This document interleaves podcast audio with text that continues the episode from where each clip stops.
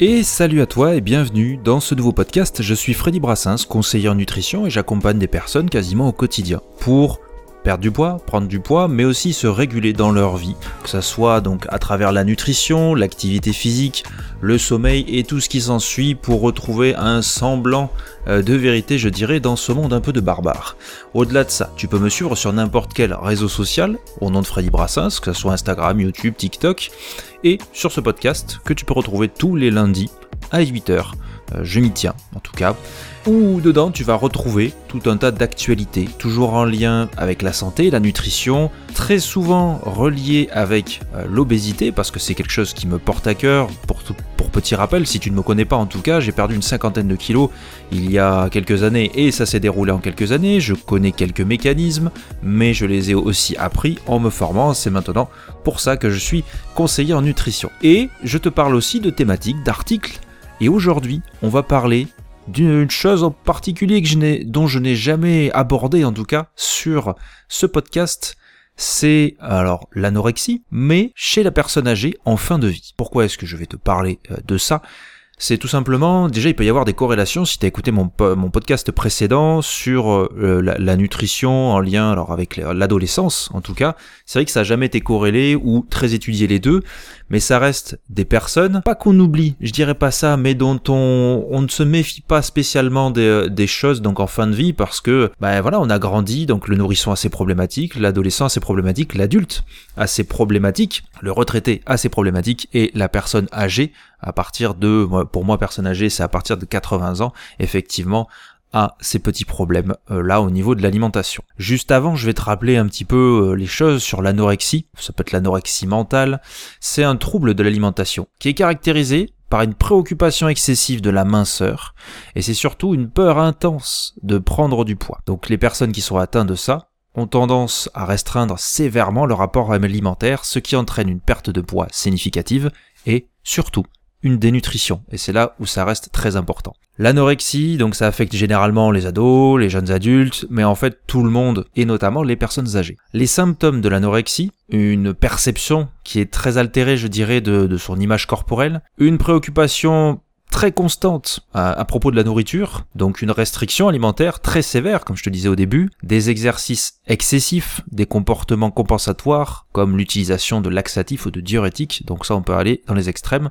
Alors ça veut pas dire que si tu vois des papis-mamies courir autour de, autour d'un stade et qu'ils sont très secs, qu'ils sont là-dedans. Mais ça peut, c'est une possibilité. Et effectivement, c'est euh, moi, ce qui m'intéresse le plus, en tout cas, c'est le l'aspect qu'on a, le regard qu'on a sur son corps parce que ça, à toutes les périodes de, de, ta vie, tu vas avoir cette problématique-là. Faut pas se dire que euh, c'est à tel moment, euh, ouais, les trentenaires, les vins, euh, etc. oui, on, fait tout pour aller sur la plage. Le problème est bien plus profond que ça, on est tous touchés par ça. Et finalement, l'anorexie, chez les personnes âgées, hein, ça doit être très sérieux, mais c'est souvent bien méconnu. Comme je te le disais au début, relaté surtout pour les adolescents, les jeunes adultes. Effectivement, ce qu'il faut prendre en compte, c'est qu'il peut y avoir aussi plusieurs causes et plusieurs facteurs de risque. Parmi ceux-là, tu en as plusieurs. Hein. Tu as donc les changements physiques liés au vieillissement, donc tu as la perte de masse musculaire, tu as les troubles digestifs, les problèmes dentaires, la diminution de l'appétit, problèmes de santé mentale, hein, comme la dépression, l'anxiété, la solitude, tout ça, ça peut jouer un rôle très très important pour le développement de l'anorexie chez les personnes âgées.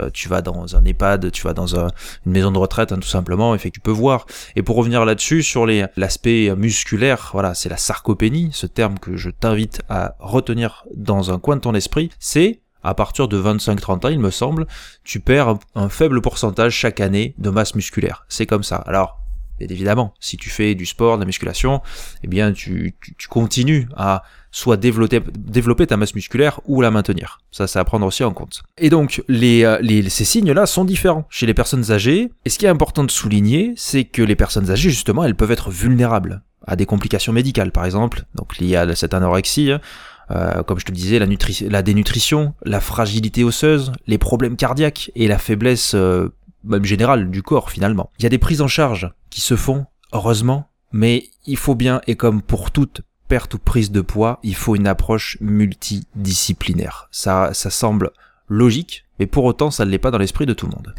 Et quand je te dis multi ou pluridisciplinaire, euh, bien sûr c'est ton médecin, c'est ton le, généraliste, mais c'est aussi euh, quelqu'un spécialisé dans la nutrition, dans la psychologie et euh, la médecine gériatrique éventuellement. Est-ce que moi je peux accompagner des personnes comme ça? Oui, mais est-ce que je peux les accompagner seul? Non. La réponse est non. Et ça, je le soutiens bien. Tu prends n'importe quel spécialiste, seul, c'est compliqué à gérer. Il y a plusieurs aspects. Et si quelqu'un te dit, moi, je peux tout résoudre, c'est un mytho. Et forcément, éloigne-toi de ça. Là, on parle vraiment de personnes âgées. Alors j'en croise, moi dans mon métier second, je dirais, j'en croise beaucoup, beaucoup, beaucoup. Et ce qu'il ressort dessus, c'est le soutien psychologique et émotionnel qui est crucial. Peu, importe la solution, là je te parle d'anorexie, mais ça peut être pour n'importe quoi. Ces personnes-là ont besoin de soutien plus que d'autres, je dirais, plus que d'autres. Et certains vont arriver à, gérer justement les dépressions, les anxiétés, euh, et à se, à, se redorer, euh, comme je dirais, le blason en se disant, ben, je vais adopter des bonnes habitudes alimentaires, euh, saines, équilibrées, mais beaucoup ont besoin d'avoir un point, un point de chute où quelqu'un va leur indiquer ces choses-là. Donc même si c'est pas un spécialiste, déjà ça peut passer par toi, peut-être quelqu'un de l'entourage, avec une sensibilisation à ces choses-là. Donc euh, voilà, la famille, euh, ça peut être donc les soignants, les professionnels de santé, mais c'est important de suivre les personnes. Et là-dessus, il y a quelques études qui ont été faites. Effectivement, euh, donc le titre, je te l'ai traduit hein, bien sûr, c'est l'anorexie et refus de manger chez la personne âgée. Ça date de 2016. Euh, c'est de Cyril Aziz Thomas et de Philippe Thomas, sûrement des gars qui étaient proches. Mais voilà, c'est, si je te lis l'abstrait, l'abstract, la question des liens entre anorexie et refus de s'alimenter chez la personne âgée est souvent à l'origine de difficultés majeures dans les stratégies thérapeutiques aux soins des équipes soignantes. De même, peu d'études ont été menées sur les liens diachroniques entre l'anorexie des adolescents et celle des personnes âgées. Le rôle de l'équipe pluridisciplinaire est essentiel. Effectivement, c'est ce qu'on disait. Et si on va aussi sur l'article même, si je te donne même le plan de l'article, c'est le risque de l'isolement, l'usage des psychotropes, le rôle de l'équipe pluridisciplinaire et la déclaration des liens d'intérêt. Effectivement, ça peut être très très vaste.